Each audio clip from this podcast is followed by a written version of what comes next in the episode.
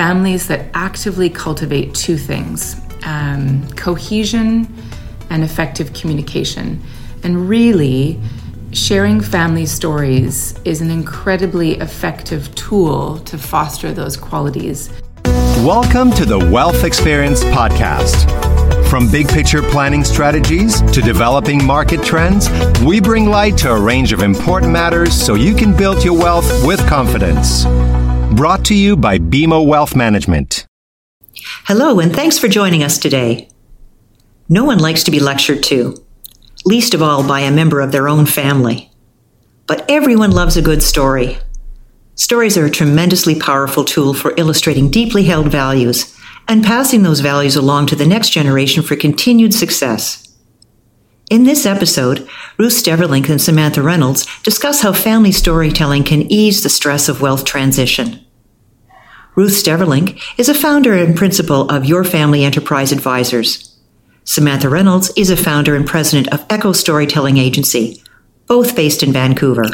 Sam, it's so lovely um, to be speaking with you today. What many of our listeners will not know is that you and I first met a couple of years ago. That's right. And I'm really excited to be sitting down talking to you about this concept of family storytelling and the important role that can play for families of wealth. So perhaps we can start with your story. First and foremost, you're a mother, a wife, a daughter, a granddaughter. That's and right. I believe it's that latter role that you play that informed your work today. Do you want to share a little bit about that? Sure. So that's right. About 20 years ago, um, my grandmother, who was my only living grandparent at the time, uh, went in for a hip operation. And prior to this, as a journalism student and running my own writing and editing company, I had always been the designated family scribe uh, and had planned to get my grandmother's story on record, but procrastinated and she seemed healthy enough. And then she went in for this hip operation and she came out the other end with a new hip, but no memory. The anesthetic just, she didn't bounce back from it. And it literally was like a delete button was pressed on her memory. And it was really devastating to me to just suddenly have this absence of family roots in my life. And it, it got me thinking, what does it mean to have access to those family stories? And what does it mean to lose access to those stories? So as a hobby really i just started picking up a tape recorder. And with my journalism training just started interviewing the family members i had left and fell in love with that process. And it wasn't long before i started doing it uh, professionally Wow. Well, thank you for sharing that. I think losing a parent, a grandparent is so hard, but losing those stories is, is extremely hard. Mm-hmm. So I can see why that would inform your work. So this, this podcast, Sam, is about the experience of wealth. And if we're to believe all the studies that we read, um, we're in the largest wealth transfer in history. The latest figures I read are that Canada's looking at transitioning about $1 trillion worth of wealth over the next 15 years. And I think in the US, it's up, up to about 41 trillion. And my experience with wealth creators is that they're worried. They're worried about this transition of wealth. They're worried about the impact the wealth that they've spent their life creating may have on the next generation. So I'm just curious what role you think the family storytelling can play in helping ease the stress of wealth transition. Mm-hmm. So certainly that's um, what I hear as well in all the work we do with high net worth clients.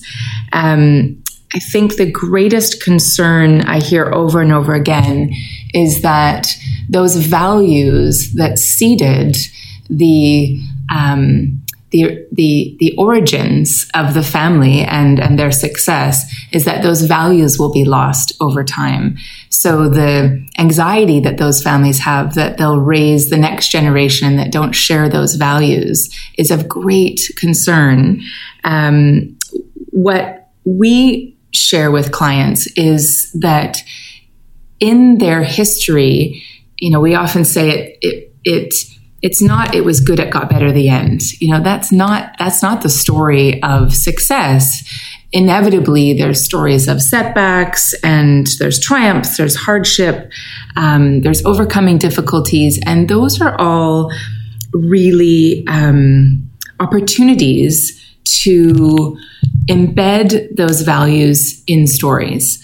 Um, exponentially more powerful than lecturing our children is sharing those values through story. So the, the storytelling brings the values of the family to life and, and makes it relatable for family members. I think that's what I'm hearing you say. That's right. So when when I think back, you know, over over the twenty years that that I've been doing this work, um, the the families that fare the best are families that actively cultivate two things: um, cohesion and effective communication. And really, sharing family stories is an incredibly effective tool to foster those qualities in a family. And it's interesting because there's so much literature out there about organizational culture and company culture and how to foster a cohesive organization. And in many ways, families mimic those organizations. You know, we talk about the family as a tribe and those those that that quality of cohesion is really um, a bond that um, is achieved through those shared values.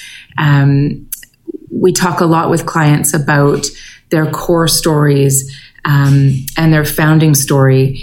Um, and when it comes to communication, you know, there's so many aspects of um, of families needing to feel safe, um, needing to uh, be able to share vulnerability, having a clear purpose.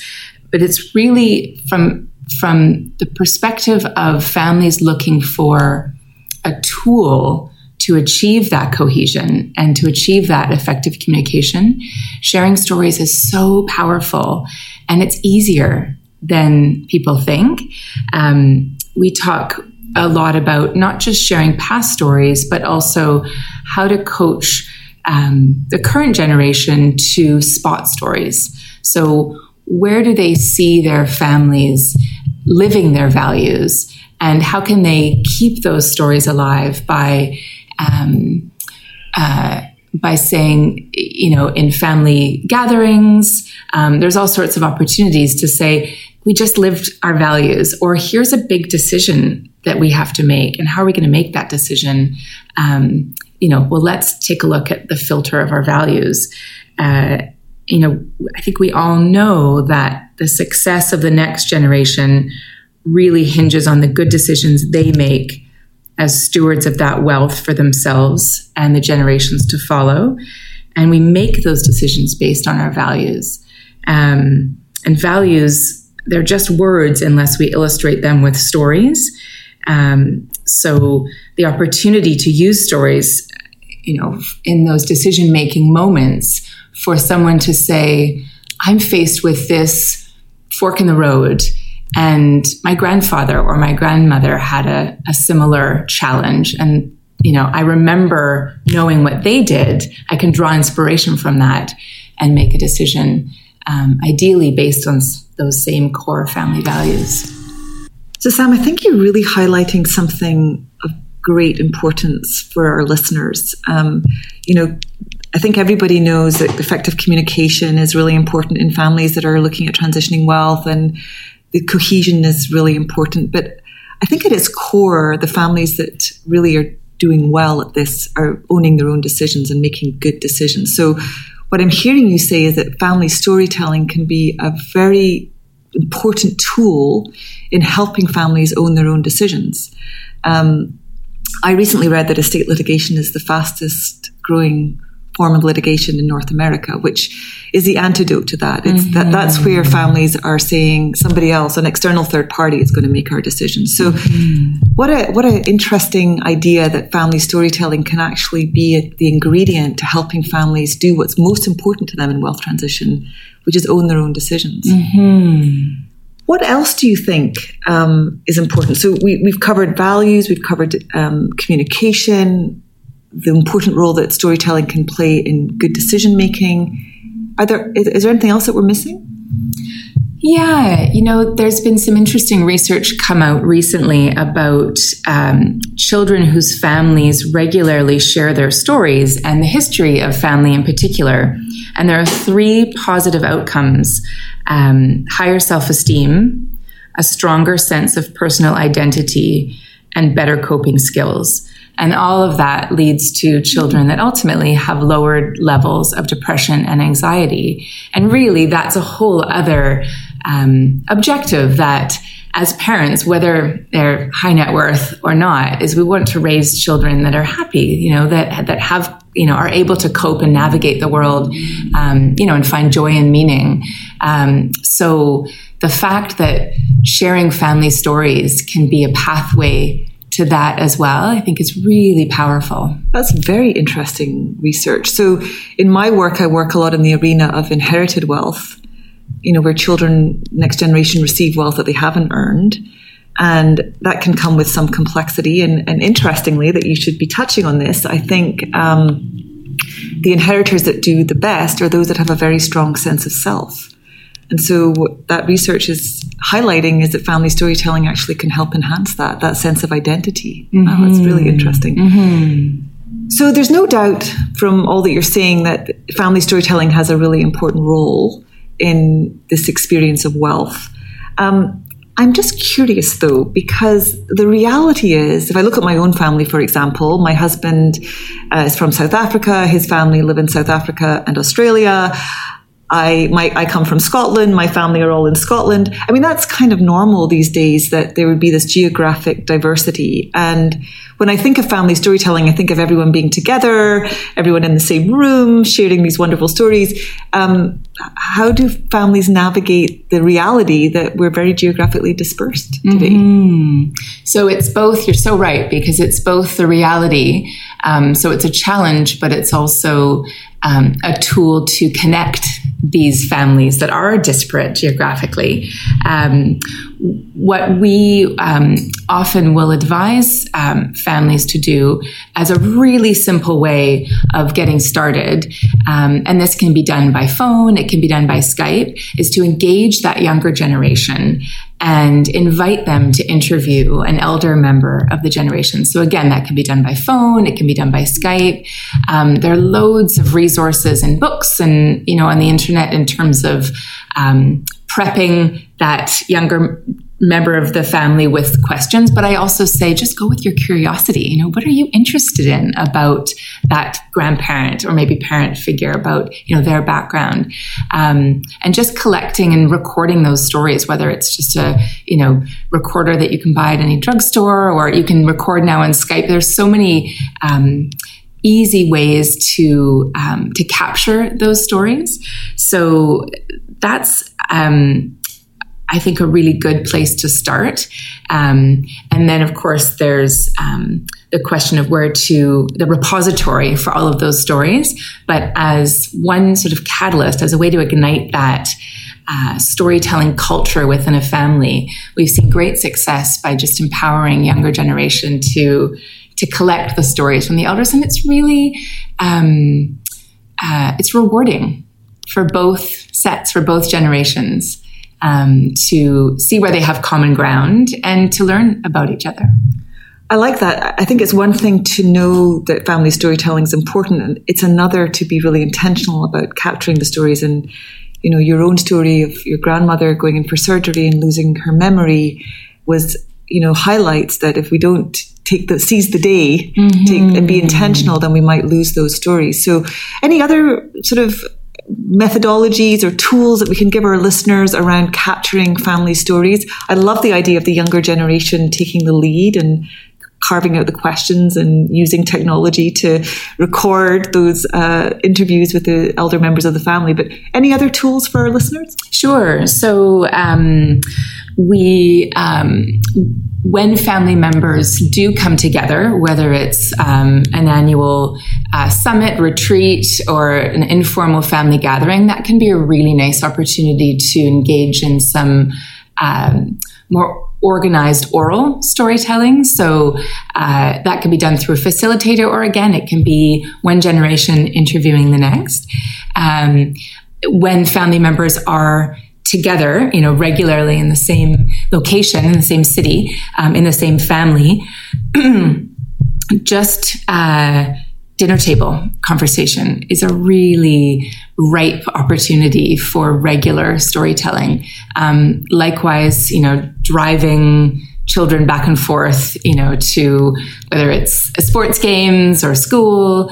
Um, there's something wonderfully unintimidating about sitting side by side instead of across from one another that can actually be uh, grist for the mill and really um, uh, lubricate that some of those stories and loosen some of those stories. Um, and then uh, there are other families, um, clients of ours that have a blog. So they keep a family blog. They may designate um, a family historian, somebody who owns that project, uh, and collects those stories and posts them on a private family blog.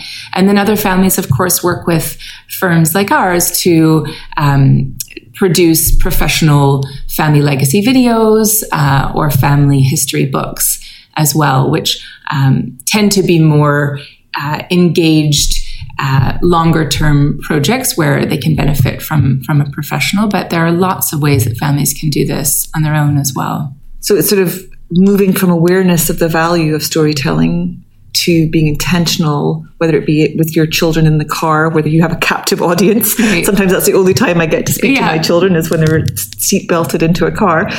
To to more organized. Uh, events where you bring all the family together and it's very intentional around the storytelling with questions, all the way to books that capture.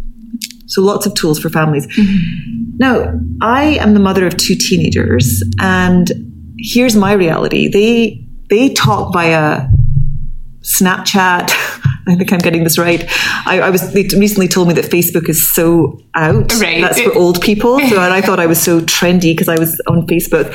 But you know, they they communicate shockingly to me um, with technology. They mm. Snapchat, they Instagram, they do whatever else it is that's out there that I don't know about. But I don't see them sitting on the phone talking to their friends. I don't see them engaging in the dialogue that certainly my generation grew up with. So how do we um, how are we intentional about storytelling in a digital age where mm-hmm. the younger generation communicates quite differently from the way that we communicated? Mm-hmm. I just so, wondered if you had any thoughts. yeah, that. it's a great question. So we're working with a family right now who are. Um, taking a story that um, exists in a longer form. Uh, so it's a story that we helped produce for them in a book, and we're helping them um, repurpose that into bite size pieces and it's being shared digitally with the younger generation on their mobile devices. It's a great question. We have um, a family that we're working with right now who are taking a longer form story that we produced for them. So a longer form family history narrative. And we've helped them uh, repurpose that longer narrative into bite sized pieces that they're sharing with that younger generation on their mobile devices. So it's story that um, that those teenagers are getting in digestible um, size pieces. The other thing that, I'm, that I think would surprise listeners is that books aren't on the decline.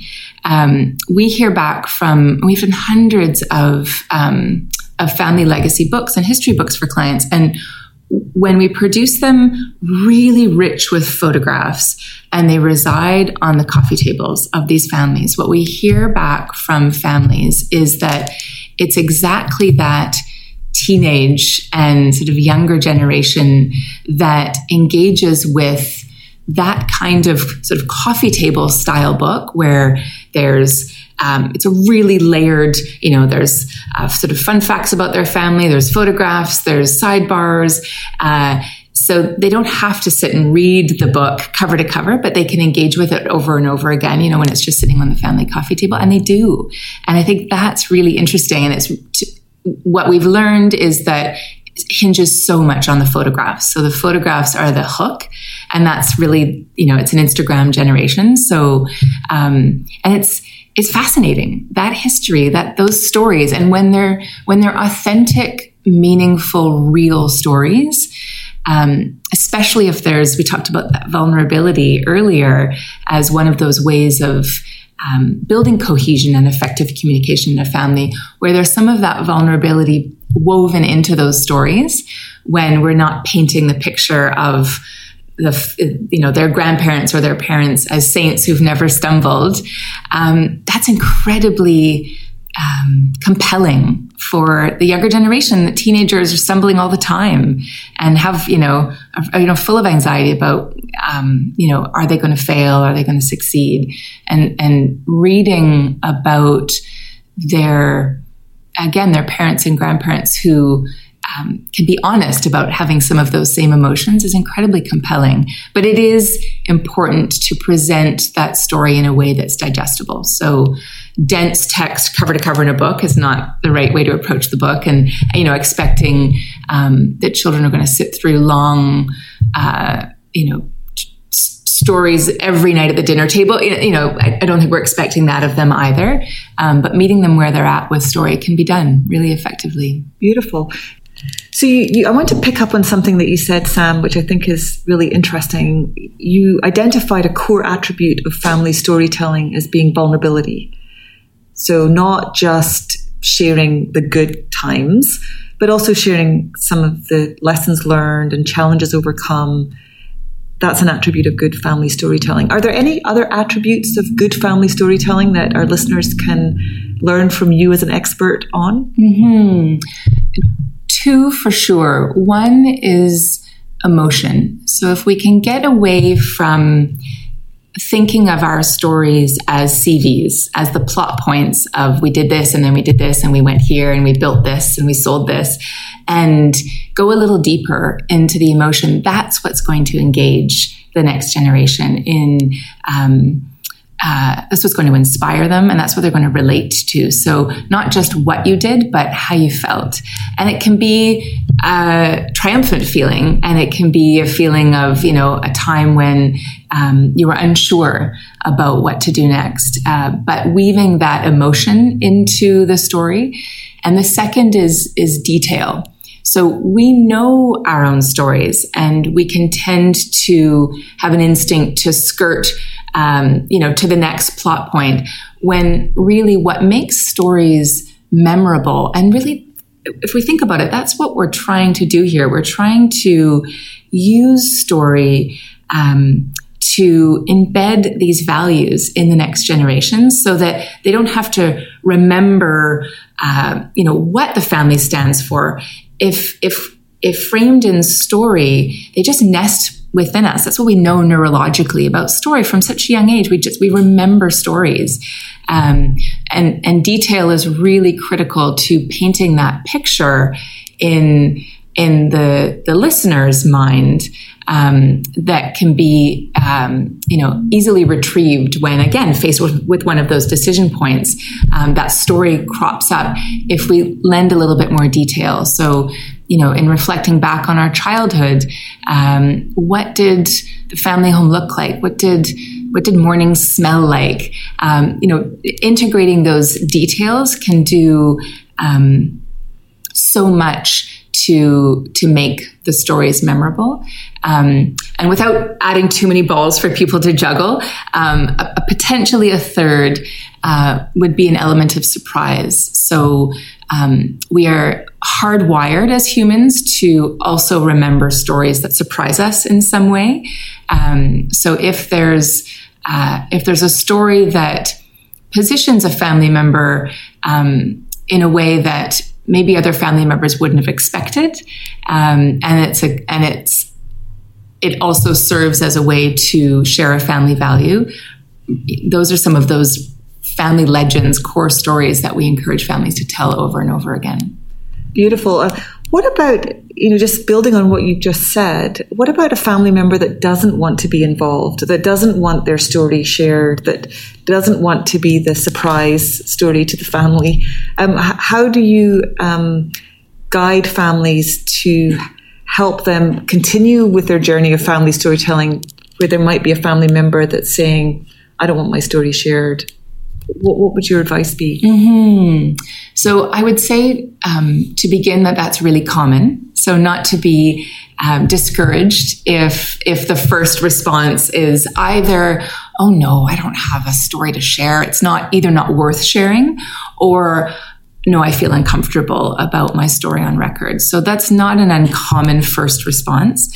Um, what I encourage the keen family member to ask uh, of their parent or their grandparent uh, or aunt or uncle or you know whoever they're wanting to draw a story out um, from is to ask them just in a moment of quiet whether they would have liked to have had their own grandparent's story in a book in front of them or just to know more about that grandparent or great grandparent and inevitably that answer is yes it's it's again we're hardwired to want to be connected to our roots. And so when we can ask of that family member to imagine that they'd had their own grandparent story and to realize that they now have the opportunity to be a little bit generous with their own story and share it for future generations it a doesn't feel like a vain um, thing to do. It feels uh, quite the opposite. It feels generous, um, and it might make them a little braver to share. The second piece I would say um, is to really reassure them that they'll have an opportunity to review. Um, and have sort of hold the final red pen, I would say, whether it's, you know, um, anything that's going to be written down for posterity. Uh, if if they're if it's going to be an oral storytelling experience at a family retreat, they might want to review the questions ahead of time. So anything that'll give them comfort that they have some some level of control um, can do a lot to um, just ease their anxiety around that process. And, and lastly, I would say if if still faced with a a hesitant, reserved family member, go ahead anyways with the rest of the family and just leave that door open.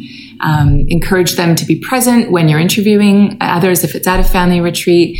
Um, give them an opportunity to review if you're collecting and writing down some family stories. Um, and in my experience, they'll come round. So leave that door open.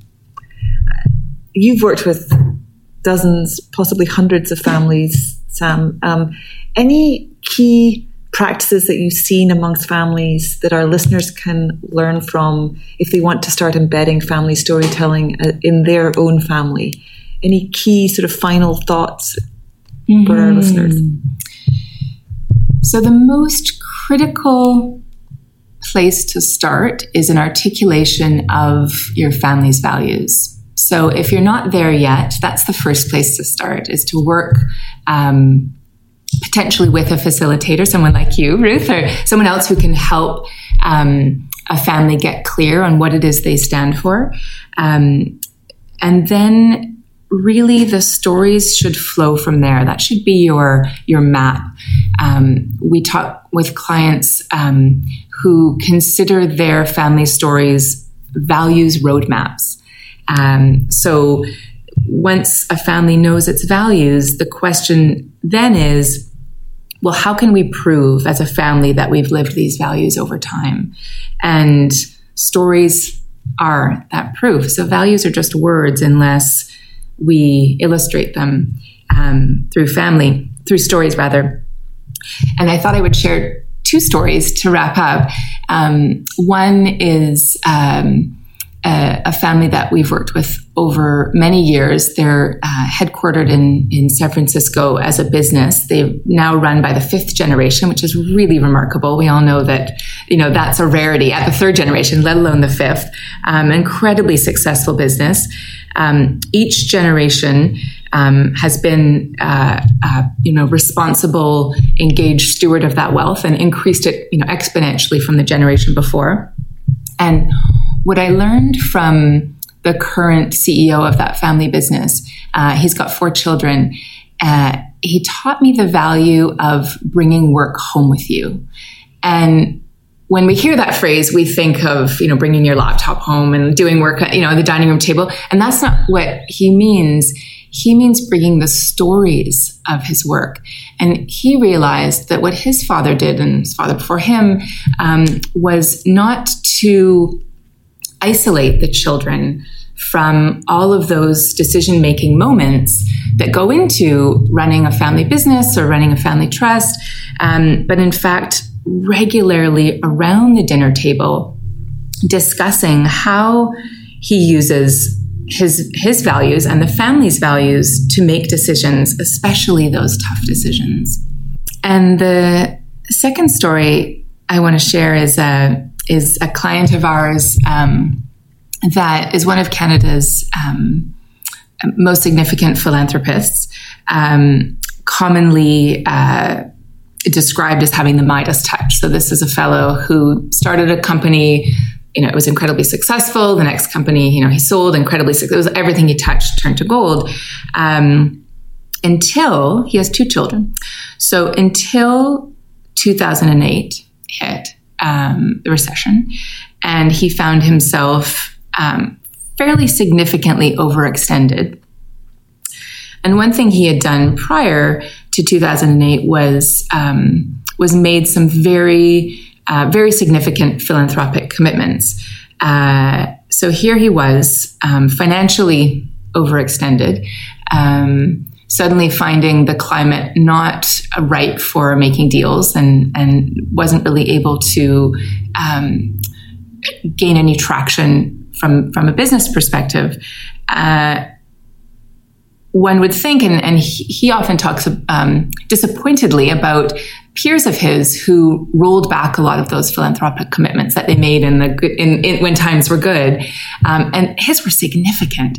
Uh, and what he did and what he shared with his children who were you know in elementary school at the time they, they were fairly young was he talked about um, how important it was for him to keep those philanthropic commitments and what that was going to mean as a family. So he sold a few ranches he sold a few very significant pieces of art um, and weathered weathered the dry spell um, until business picked up again, which which lasted longer, and and he he's he sweated over it. it. it. was not an insignificant dry spell um, in terms of keeping up this philanthropic commitment. What I love most about that story is his son, who's now 17 years old and is dyslexic. So school doesn't come easy to him. Um, and I asked his son recently, um, you know, what inspires him most about his dad. Uh, and things have returned to a little bit of the Midas touch. So he's had a few deals recently, and it looks as though if you were just, you know, to look from the bird's eye view, well, you know, things are going well again for him. What's inspiring to his son aren't those successes; it's that um, that he was candid and and owned up to some of those maybe we'll call them mistakes you know he made along the way maybe overextended himself um, that he worked hard to right the ship, uh, that he endured, and that he didn't abandon his values along the way. And this is a, a young man who's working hard to graduate with, you know, marks that are good enough for him to go on into university. Um, and I think if he had only an image or an understanding of his father on a pedestal as this incredibly successful person who never stumbled, never made any mistakes, never had his values stress tested, um, I'm not sure that he would be thriving as much as he is. He's actually doing really well in school. He's working really hard. Um, and his father was uh, so um, wonderfully able to impart those values through sharing of those really authentic, vulnerable stories. Wow, what a beautiful example of the power of family family storytelling. This has been extremely enlightening for me, Sam. I'm so grateful to you for spending some time with us today. Um, I think what I've personally taken away from this is not just the power of family storytelling, but the importance of intentionality around it if that gentleman that you just shared had not been intentional about sharing with his young children the importance of keeping his philanthropic commitments, that may have got lost as the as the markets rebounded and and business got back to usual. So I, I think really important to be intentional about that family storytelling. So, mm-hmm. Sam, on behalf of all the listeners, thank you so much. I'm, I'm going to just close with a quote that um, I was doing some research in preparation for our podcast, and I came across this, which I think really captures a lot of the essence of what we've talked about today. It's from a, a man named James Hughes, who wrote the work Family Wealth. And he says, Family stories are the glue that binds together individual family members. Every family I know that is successfully preserving its wealth sets aside time at its family gatherings for the sharing of its unique history. Both young and old tell the stories and in this way discover their common bonds and their values. Sam, thank you very much. I think this has been a fantastic session. Really enjoyed talking to you. Oh, such thank a pleasure. Thanks, Ruth. I want to thank Ruth and Samantha for joining us on the Wealth Experience. I also want to thank all of you for listening. If you discovered something that you'd like to learn more about, we encourage you to carry on the conversation with your BMO Wealth Management Advisor or Relationship Manager. You can find additional resources for this episode at www.bmo.com slash the wealth experience. For more about Ruth, visit www.yourfamilyenterprise.com. For more about Samantha, visit www.echostories.com. If you've enjoyed today's episode, please subscribe to us on your preferred streaming platform. And don't forget to share this podcast with family, friends, and colleagues. If you have feedback on this content or suggestions for future episodes, email us at thewealthexperience at bmo.com. We'd love to hear from you. Until next time, enjoy your wealth experience. You've been listening to the Wealth Experience podcast brought to you by BMO Wealth Management. The comments included in this podcast are general in nature and are not legal, tax, or accounting advice. Professional advice should be obtained for your specific circumstances. BMO Wealth Management is the brand name for a business group consisting of Bank of Montreal and certain of its affiliates in providing wealth management products and services. BMO Nesbitt Burns Incorporated is a member of the Investment Industry Regulatory Organization of Canada.